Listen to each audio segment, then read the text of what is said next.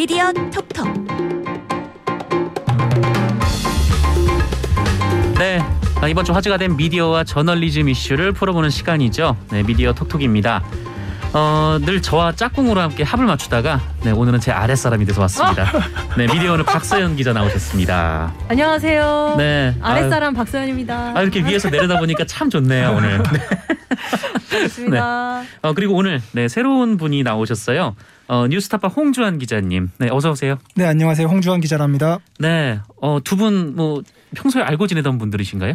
아, 취재 현장에서 몇 번 만나서 뭐 그때 네. 알게 돼서 뭐 얼굴 좀 탔습니다. 아, 네. 정말 취재 네. 현장에서 네. 네. 이렇게 뭐 대단한 어깨. 인연은 아니네요. 네, 어깨 동료니까 네 네. 네, 이 정도는 어깨 네. 동료. 네. 네. 마침 동갑이기도 합니다. 아, 아니에요. 동갑입니까? 제가 제가 더 한 살 어립니다. 아, 저 방송에서. 제 너 이렇게 하면 됩니까 지금? 네, 저, 저 친구가 지금 네, 저희 지금 더 제가 어립니다. 대타 진행이기 때문에 아, 네. 네, NG 없이 깔끔하게 돌발 가야 행동하지 되니까 않겠습니다. 네, 돌발 네. 행동 자제해 주시기 네. 바랍니다. 어, 마- 제가 또 윗사람 아니겠습니까? 예, 알겠습니다. 진 기자님. 네. 네. 어, 그래서 젊은 두 기자분의 좀 예리한 분석들 한번 기대를 해보고요. 어, 이번 주 이슈가 됐던 언론계의 가장 뜨거웠던 이슈였죠. 어, 한겨레 신문 관련된 얘기를 해보려고 합니다. 어, 한겨레 신문이 윤석열 후보 그리고 삼부토건 유착 정황 녹취록 보도를 보류하면서 어, 취재하던 기자가 사표까지 제출을 하는 일이 있었어요. 어, 저희도 잘 알고 있고 또 여러 방송에 출연을 하고 있는 이 한겨레 김환 기자가 그 주인공인데요. 이 박세현 기자가 좀 설명을 해주시죠. 아, 네. 그러니까 윤석열 대선 후보가 어 검사 시절 삼부토건 회장 일가의 수사를 무마해줬다는 의혹의 네. 기사를 보도를 하려다가 한겨레에서 이제 몰고가 됐다. 네네. 네, 기사를 결국 보도하지 못하게 됐다. 이런 소식인데요. 왜 기사가 뭐 보도하지 기사를 보도하지 못하게 됐느냐라고 이제 좀 설명을 해보려면 좀. 천천히 처음부터 좀 설명을 해봐야 합니다. 그러니까 어 지난 10일 이제 김완 기자의 부서장인 스페셜 콘텐츠 부장이 이제 국장단에게 윤석열 수사 무마 청탁 증언 보도 계획을 음. 처음으로 이제 구두로 일단 입으로만 보고를 했다고 해요. 네.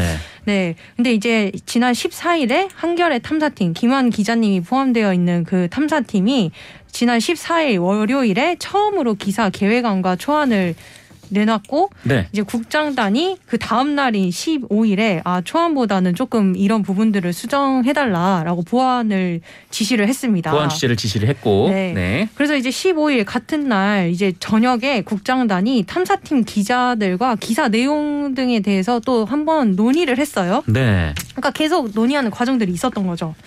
그리고 이제 다음 날인 지난 16일 수요일에 초안보다 개선된 기사가 작성돼서 음. 국장단은 해당 기사를 17일자 일면과 오면에 게재하기로 예정을 해서 면을 이제 잡아놨습니다. 네. 그러니까 한마디로 말해서 17일 목요일 일자로 이 기사가 나갈 예정이었다는 거죠.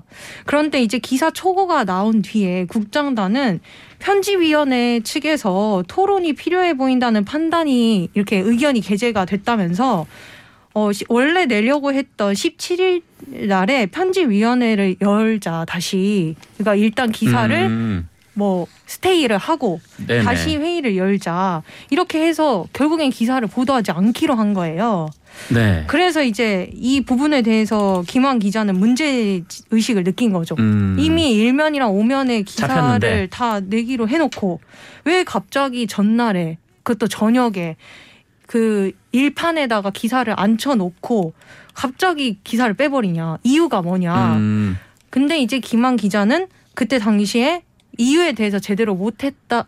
어, 설명하지 듣지- 못했다. 네, 듣지 네. 못했다면서 사내의 다음 날 전체 메일을 통해서 이 기사의 초안을 구성원들한테 공개를 합니다.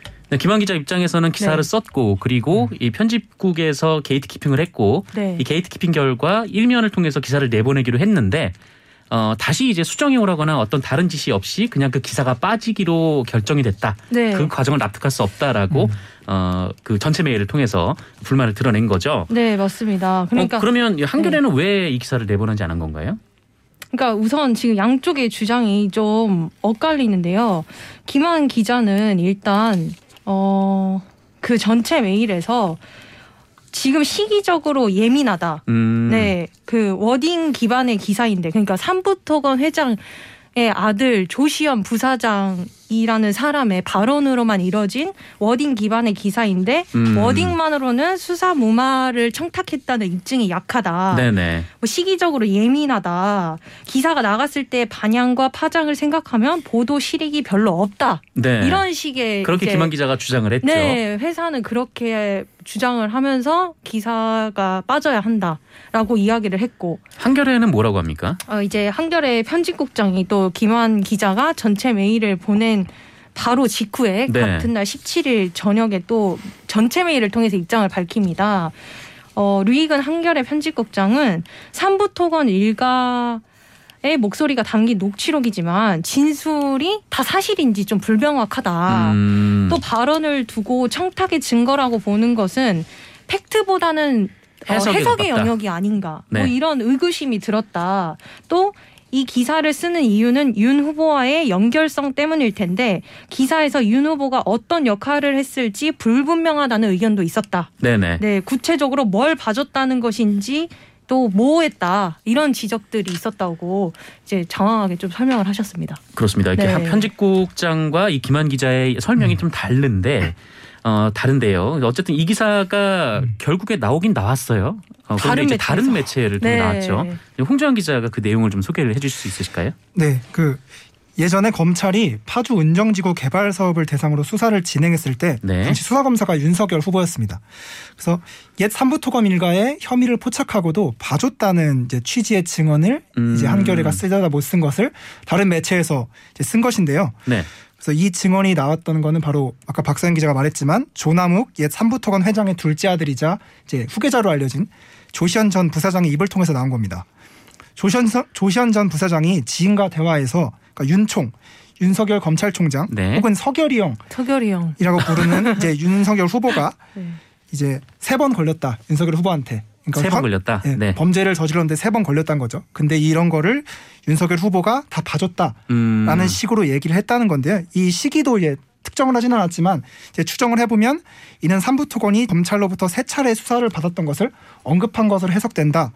오마이뉴스가 그렇게 보도- 이제 해석을 한 네, 거죠. 이런 식의 보도가 나왔는데 또 이런 보도가 가능했던 이유는 또 여러 보도가 나왔지만 음. 삼부토건과 윤석열 후보가 뭐 상당히 각별한 관계였다. 음. 왜냐하면은 뭐 삼부토건에서 이제 뭐 선물도 주고 그러니까. 그리고 연말 연시 때마다 이제 윤석열 후보한테 뭐 연합장도 보내고 이런 식의 뭐 달력 보도 같은 게 나오지 않았습니까? 그랬었죠. 이제 그렇기 때문에 당시의 수사 무마에 어떤 윤석열 후보가 개입한 것이 아니냐 라는 식의 의혹 보도가 이제 이런 증언을 통해서 나올 수 있게 된 겁니다. 네, 네, 그렇습니다.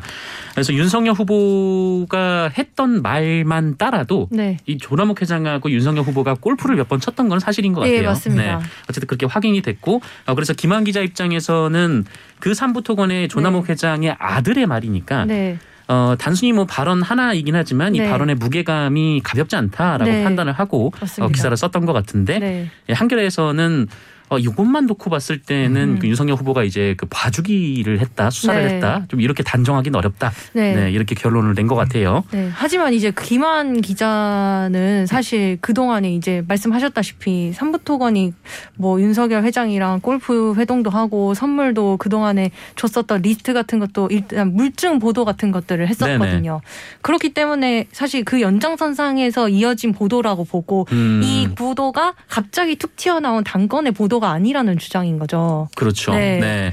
이 녹취록만 보도가 됐던 게 아니라 뭐 이전에 뭐그 메모장 보도라든지 네. 아니면 이제 골프를 쳤다라는 윤석열 후보의 증언도 있고 뭐 그렇기 네. 때문에 종합적으로 봤을 때는 이제 충분히 의심해 볼 만한 여지가 있다라는 네. 건데 어 어쨌든 이 건이 굉장히 좀 그 한겨레 내부에서도 논란이 크게 된 걸로 알고 있어요. 맞, 맞습니다. 네, 네. 그래서 이 gatekeeping 네. 과정인데 네. 이거를 굳이 그 외부에 공표를 네. 함으로써 왜 맞습니다. 사태를 이렇게 키우느냐 네. 뭐 이렇게 얘기하는 분도 계시고 네. 어, 좀 이 과정이 굉장히 좀 석연치 않다 네. 이렇게 보시는 분도 있는데 네. 어, 두 분은 좀 어떻게 보시나요 이번 사건에 대해서? 네, 저는 먼저 그 언론에서 이제 요새 녹취 보도를 많이 하지 않습니까? 뭐 맞습니다. 김건희 씨 녹취 보도도 그렇고 김만배 씨 녹취 보도. 네, 김만배 씨도 김만배 정영학 정영학. 네. 네. 네, 두 분의 녹취 보도도 그렇고 그 녹취 보도에 대해서 고민을 음. 하게 했다는 점에서는 좀 상징적이다라는 생각이 좀 드는 게 음. 뭐 오. 김건희 씨 같은 경우에는 녹취 같은 경우는 사실에 기반한 녹취는 아니에요. 본인의 맞습니다. 인상 비평, 그렇죠. 뭐 정치적 세평, 뭐 어떻게 바라보느냐 이 정치적 네네. 상황을 그런 거를 보도한 거기 때문에 음. 그렇게 논란의 여지는 크지 않은데 어 이런 한겨레 기사 같은 경우는 녹취가 어떤 팩트에 대한 거, 그러니까 삼부토건과 윤석열 후보의 사적인 관계가 음. 공적인 수사에도 영향을 끼쳤느냐라는 식의 어떤 사실에 대한 증언이기 때문에 종류가 다르고 그 두 두 종류를 우리 미디어에서는 어떻게 판단해야 될 것인가에 네네. 대해서 좀 논란을 좀 던졌다는 측면에서 어찌 보면 좀 녹취 보도가 난무하지 않습니까? 지금은 그렇고 있죠. 네, 네. 그런 시점에서 좀 더 기자들이 이런 거를 어떻게 보고 단순히 녹취라고 해서 그걸 다 받았을 것이냐 음. 아니면 어느 선까지 이거를 맞습니다. 보도하고 어느 선까지는 좀 더 추가 확인 취재를 해야 되는 거 아니냐라는 식의 좀 문제의식을 던진 거라고 생각합니다. 이 홍주환 기자 같은 경우에는 홍주환 기자라면 그 네. 이 관련 녹취록을 입수를 했다면 좀 보도 가치가 있다고 혹시 보세요? 아 매우 고민되는 지점인데요. 네. 일단 이 어, 김한 기자가 말한 대로 본인의 이익에 반하는 발언을 이제. 한 것이기 때문에 이거를 그냥 넘어가기는 힘들 것 같고 음. 이거를 통해서 어떤 단초를 잡아서 계속 더 취재를 해나갈 어떤 소스 중요 소스가 될 것이라는 점은 확실한데 이것만 가지고 보도할 것이냐 말 것이냐 음. 어는 저는 솔직히 단원에서는 이것만 가지고 보도할 수 있다라고는 네. 좀 어렵다는 생각입니다. 어렵다. 네, 어렵다. 여러 가지 논의 과정이 필요하다라고 네. 생각합니다. 네, 박서영 기자는 좀 어떻게 보셨나요?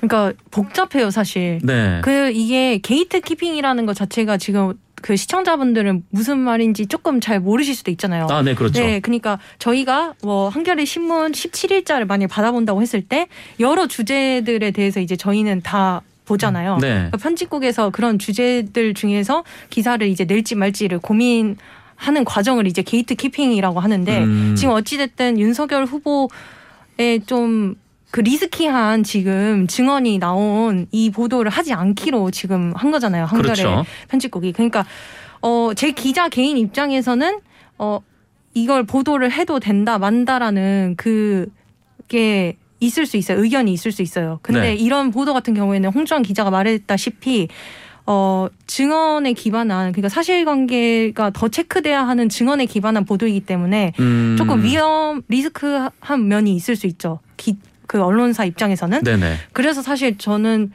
윗선들 그러니까 부장 편집국장 뭐 편집인 이런 분들이랑 조금 많이 논의를 하고 낼 필요는 있다. 음. 네. 그래서 이제 전체 메일을 보낸 김한 기자님의 입장도 이해가 되고 네네. 회사에서 잠깐 이렇게 스테이 시킨 것도 이해가 되는데 음. 그럴 경우에 이제 만약에 스테이인지 아니면은 그러니까 기사를 더 보완을 기사- 할 것인지 보완할지 아니면 아니면 진짜. 죽이는 건지 네. 그거를 명확하게 좀 해당 취재 기자한테 말을 해주고 음. 만약에 보완하는 기사로 판단이 났다면 어 어디 부분에 대해서 좀 더 정확히 더 취재 추가 취재를 해봐라라는 그런 어, 지시가 더 명확하게 있었으면 좋았겠다 이런 네. 생각이 듭니다. 이게 사실 이제 gatekeeping, 그러니까 뭐 어떤 기사를 쓰면은 음. 그 기자의 기사를 그대로 내는 게 아니라 어 여러 사람들이 보고 먼저 보고 그 다음에 뭐 혹시 반론이 더 있을지 뭐가 더 네. 있을지 이제 추가해서 그러니까 하나의 이제 완결된 이야기를 이제 내보내야 이제 보는 사람들이 더 신뢰하고 보지? 맞습니다. 그래서 이게 gatekeeping이 굉장히 좀 언론에서 중요한 기능인데 저는 좀 이 사건을 보면서 어떤 생각이 좀 들었냐면은 음. 이 다만 언론사 내부의 좀 소통 과정의 미숙함, 네, 음. 이런 생각이 좀 들었어요. 소통의 그러니까 문제도 제, 제기가 됐긴 했어요. 네. 네. 보통 뭐 gatekeeping 과정에서 뭐 문제점이 발견되면 이제 보강 취재를 음. 지시하곤 하는데 뭐 이 보강 취재까지 마치고 이 지면 계획까지 잡힌 상태에서 기사가 빠졌으니까 좀 음. 당사자나 주변에서는 좀 오해가 있을 수 있을 것 같긴 해요. 근데 네. 어쨌든 이제 gatekeeping이라는 게 매우 중요한 가치인데 어 한편에서는 또 이제 권위주의 시대가 우리나라 이제 많이 무너지지 않았습니까? 맞습니다. 뭐 다원화된 시대인데 네. 지금 언론사 gatekeeping이 좀 여전히 좀 음. 권위적이 권위주의적인 걸 벗어나지 못하고 있구나. 음. 그러니까 좀 설명이 잘 기자들하고 아. 잘안 되고 음. 소통이 좀 안 되는 좀 그런 부분이 저는 음. 좀 눈에 띄더라고요. 네. 네. 네, 어쨌든 이렇게 좀 한겨레 관련된 얘기를 좀 나눠봤는데요. 그러면 잠시 전하는 말씀 듣고 또 저희는 다시 돌아오겠습니다.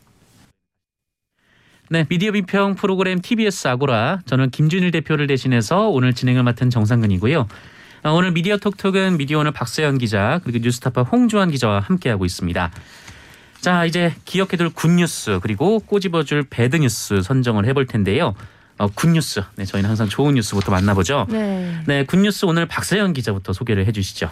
네, 저는 어 22일에 보도된 기자협회보 한국 기자협회보 기사를 가지고 왔는데요. 네, 기사 제목은 네이버에서 가장 많이 읽힌 뉴스 대부분 저질 연성화 뉴스라는 제목의 기사입니다. 네네. 그러니까 저희가 지금 아고라 늘 하면서 bad news 뽑을 때 커뮤니티 발 기사, 음. 자극적인 성폭행, 뭐 강간 이런 기사들 네네. 나쁘다고 그동안 계속 그냥 피상적으로 그냥 이야기를 해왔었는데 이게 이제 데이터화가 돼가지고 나온 그런 기사예요. 네, 그 실제로 그런 나쁜 뉴스들이 너무 많더라 네. 네이버에. 네. 결국에 그런 기사들이 또 많이 읽혔더라라는 음. 그 메시지를 던져주는 기사였습니다. 그러니까 한국 기자협회보가 어. 네이버의 콘텐츠 제휴를 맺은 73개 언론사들을 대상으로 이제 2021년 그 한 해 동안 보도한 기사들 중에 어떤 음. 기사들이 가장 많이 읽혔는지를 이제 분석을 한 기사입니다. 네네. 그 네이버 콘텐츠 제휴 73개사라는 게 이제 네이버 안에서 기사가 보여지는 그런 언론사들이 우리 한국에 이제 2만 개가 넘는 언론사가 있는데 73개만 이렇게 네이버랑 제휴가 되어 있잖아요. 네. 네, 그 언론사의 기사 작년 한 해 동안의 기사들 중에서 가장 많이 읽힌 기사들이 주로 뭐였는지를 분석한 음. 기사입니다. 아, 그래서 이제 제일 네. 가장 많이 본 뉴스가 어떤 뉴스였습니까? 네, 1위는 총 213만 view를 넘게 기록한 어. 이혼 후 자연인이 된 송종국 해발 1000m 산속 에서 약초를 캔다 라는 제목 기사였습니다. 아, 그 기사가 작년에 제일 많이 본 기사였습니까? 네이버에서? 예. 아, 네네. 그렇군요. 네, 저도 좀 깜짝 놀랐는데요. 어느 매체에서 썼게요? 글쎄요. 어떤 매체입니까? 중앙일보입니다. 아, 중앙일보. 네. 네. 네, 중앙일보가 이제 좀 i24라고 해서 속보 쓰는 팀 네네. 이렇게 좀 빨리빨리 이렇게 기사를 옮겨다가 쓸 수 있는 그런 기사들을 이제 별도로 제작하는 팀이 운영이 되는 곳이잖아요. 음, 그러니까 온라인 대응을 전담으로 하는 팀이 그쵸, 있다. 맞습니다. 네. 근데 이제 안, 그 상위권에 다 중앙일보 기사가 좀 많이 배치가 되어 네. 있습니다. 어, 작년 많이 읽은 기사 중에서요. 네, 근데 이제 그런 기사들이 주로 이런 내용이었어요. 연예인 셀럽 관련 사건 사고, 그다음에 얼- 온라인 커뮤니티 발 음. 논란 기사, 그다음에 선정적인 기사들이 주로 상위권을 기록했습니다. 네. 또 2위 기사를 보면 한국경제의 대구 상간녀 결혼식 습격 사건, swapping 폭로 논란. 야, 습격 사건이요. 그러니까 네. 이게 제목, 제목에 있는 단어들이 다 자극적이에요. 뭐 상간녀, 어, 그러네요. 결혼식 습격, 습격 사건. swapping 뭐 이런 네, 것들이 폭로. 다 네, 네. 폭로 뭐 이런 게 다 자극적인 단어들로 이루어진 거잖아요. 어. 안 눌러 볼 수가 없어요. 딱 눌러 봤더니 온라인 커뮤니티에 올라온 사랑과 전쟁류의 그런 이야기를 음. 누군가 쓴 이야기를 그냥 뭐 취재 없이 그냥 이렇게 뭐한 커뮤니티에 따르면 예, 뭐 이런 이런 그렇게, 저런 저런 일이 네, 있었다. 그냥 기사화 한 거예요. 네. 이건 몇 명이나 봤습니까? 이것도 거의 200만 정도 봤습니다. 어, 이것도 200만 명이. 네, 그, 하, 그 100만 view를 넘는 게 쉬운 일이 아니에요. 네. 근데 이런 것들이 이제 시사해 주는 바가 뭐냐? 우리가 이제 아무리 그 좀 어 그 중대재해법 이런 얘기를 하고 언론들이 네네. 네 그 다음에 또 고시촌에서 홀로 살아가는 그러니까 사람들에 대한 얘기하고 얘기를 할 네. 때, 네. 뭐 그런 얘기들에 대해서 이제 탐사 보도를 막 3개월, 4개월씩 준비해 가면서 아무리 그렇게 해도 음. 이제 한 커뮤니티에 올라온 기사들 기, 그, 그 자극적인 그런 소식 그런 거를 옮기, 옮겨 쓴 기사 그러니까 한 솔직히 그런 기사 한 15분도 안 돼서 쓸 수 있잖아요. 뭐 저희. 5분이면 쓰죠 그런 그쵸. 거. 네. 커뮤니티 그냥 긁어서 이제 그러니까 그런 고치면 기사를 더 되니까요. 많이 읽는다는 거예요. 네. 그러면은 이제 저희 입장에서도 자괴감이 온다는 거죠. 네. 박수영 기자한테 지금 제가 떠오르는 약간 네, 일명 abusing 기사. 네 abusing 기사라고 하는데 마음에 네. 한이 많이 맺히신 모양이네요. 네, 그러니까 네 이런 기사들이 주로 읽히면 사실 음. 그가 어 그러니까 기자들도 이런 기사를 안 쓰고 안 쓰도록 이렇게 노력을 해야 되는데 네, 네. 사실 수용자와 미디어 수용자와 그다음에 공급자가 같이 이렇게 미디어 판을 만들어가는 거지 않습니까? 네. 근데 이제 서로가 노력을 해야 된다는 거죠. 수용 수용자는 잘 모르겠는데 네. 일단 공급자와 유통자가 네. 이 좌판에 이렇게 깔아놓으면 네. 당연히 아. 수용자 입장에서는 손이 네. 가고 눈이 가는 대로 갈 아, 수밖에 없는 거죠. 그렇죠. 네, 어쨌든 뭐 하지만 그래도 상호의 노력이 필요하다고 저는 생각을 하, 그렇죠. 하긴 합니다. 뭐 좋은 뉴스를 찾아서 네. 보고 뭐 그런 노력도 해야 되는데 네. 근데 사실 포털에서 좋은 뉴스를 찾, 찾아서 본다는 게 정말 힘들어요. 그렇죠. 왜냐면은 그냥 이제 앞 표지, 그러니까 이 포털 메인 화면에 있는 기사만 클릭을 하거나 음. 맞습니다. 이 그렇지 않으면 이제 검색을 해서 뉴스를 봐야 되는데 그, 네. 두 경로 모두 이 좋은 기사, 그러니까 알찬 기사를 알아볼 수가 없거든요. 왜냐면은 네. 제목만 보여지니까. 네. 그것만 보고 이제 와이 기사는 아, 엄청 공을 들여서 쓴 기사야라고 네. 찾아보는 건 굉장히 어렵죠. 사실 기자들도 그런 것에 대해서 되게 불만이 많아요. 저희 이제 네이버 어, 그 앱을 열고 들어가면 이제 그 여섯 개 언론사마다 이제 하루에 여섯 개씩 주요 기사들을 메인에 걸어 놓는데 네. 거기에 언론사들도 사실 탐사 보도 같은 건 잘 안 걸어 놓는다는 말이죠. 네. 뭐 한겨레나 뭐 경향신문 같은 뭐 동아일보도 요즘에는 간간히 그런 기사들을 걸어 놓는데 음, 사실 온라인 속보 대응팀을 만든 이제 조선일보나 뭐 중앙일보, 한국경제 를 비롯한 많은 경제지들 같은 경우에는 대문에 이제 그런 기사들을 먼저 음. 걸어놔요. 자극적인 기사들. 또 그 와중에 이제 네. 그 양질의 컨텐츠만 걸어놓는 네. 매체도 있죠. 네. 뉴스타파. 네. 네, 한겨레도 그렇고요. 어, 이런 뉴스를 네. 좀 어떻게 보셨습니까?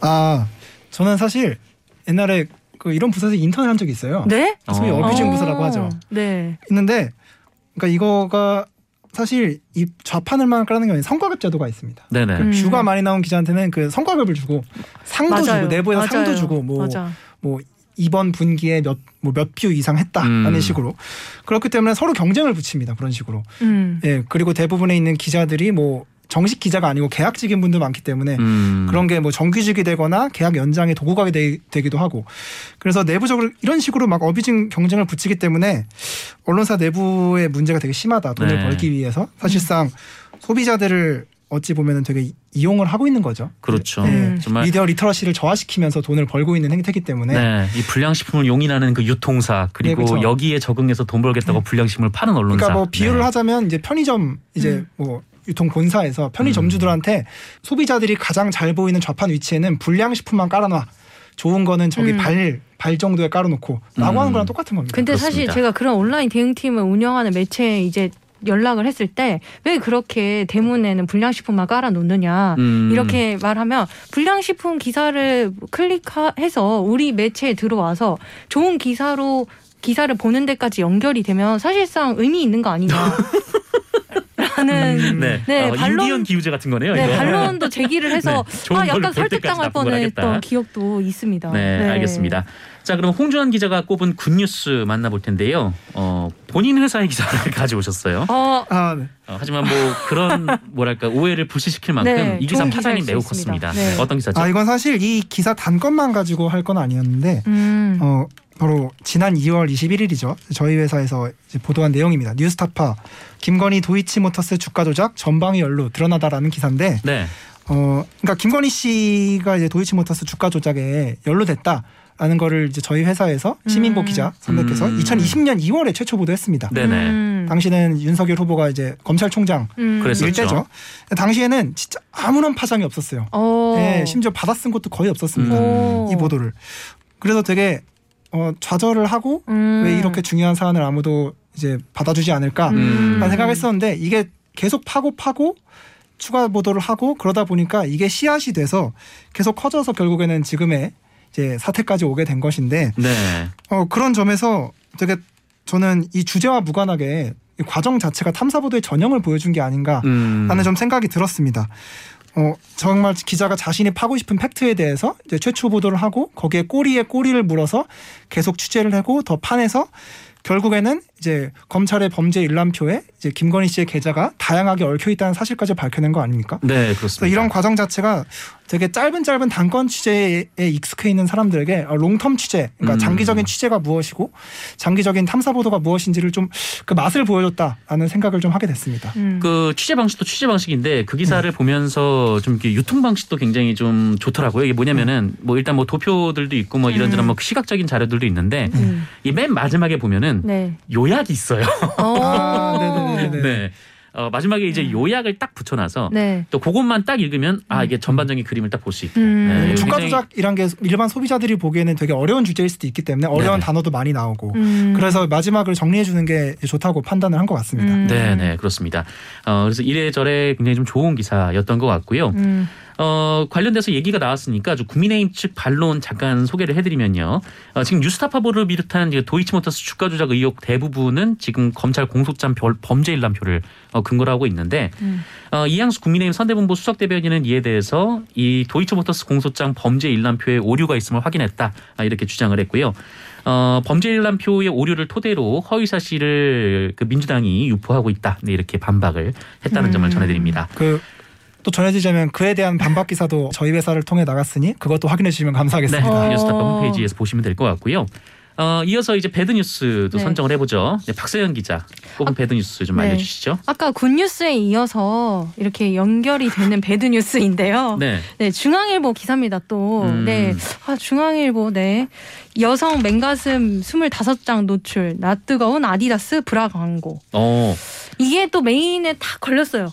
그 아, 포털 사진과 메인이에요. 함께. 네. 아, 사진과 함께. 네, 그러니까 중앙일보 본인들이 이제 메인 기사로 딱 걸어놓은 아, 중앙일보 홈페이지에 메인 기사로 걸려 네, 있었습니까? 탑 기사로 걸려 있었습니다. 네. 그래서 이 제목처럼 여성 맨가슴 25장을 노출한 아디다스 브라의 광고 그 사진을 음. 25개를 이렇게 하나로 모아서 모자이크 처리를 해서 그 살색 그 보이게 네.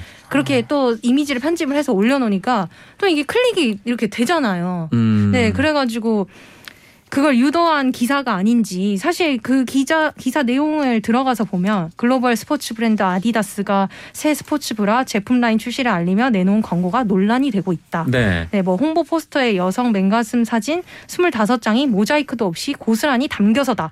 라면서 이제 그냥 짧은 기사예요. 이런 음. 내용에. 근데 사실 이날 이 이렇게 기사를 이렇게 메인 탑으로 걸어놓은 그 언론사는 중앙일보밖에 없었거든요. 어, 저도 네. 이제 박서연 기자가 이거를 bad news로 꼽아왔다 그래서 네. 한번 쭉 봤거든요. 네. 보통 다른 언론사 기자들 기사들은 네. 이아 그 이게 아디다스죠. 네. 아디다스의 다른 사진을 썼어요. 네. 그러니까 뭐 다른 오. 모델들이 있는 사진을 썼는데 네. 어, 굳이 중앙일보는 그 논란의 사진에 모자이크를 해서 그렇죠. 그 붙여놨더라고요. 25장 다 이렇게 하나로 다 엮여가지고 모자이크해서 살색을 보여가지고 눌러보고 싶겠다 이렇게. 어쨌든 네. 그렇게 기사를 썼는데 네.